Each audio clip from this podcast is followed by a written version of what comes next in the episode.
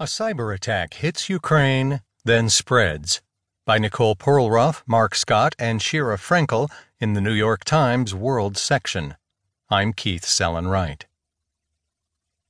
Computer systems from Ukraine to the United States were struck Tuesday in an international cyber attack that was similar to a recent assault that crippled tens of thousands of machines worldwide. In Kiev, the capital of Ukraine, ATMs stopped working. About 80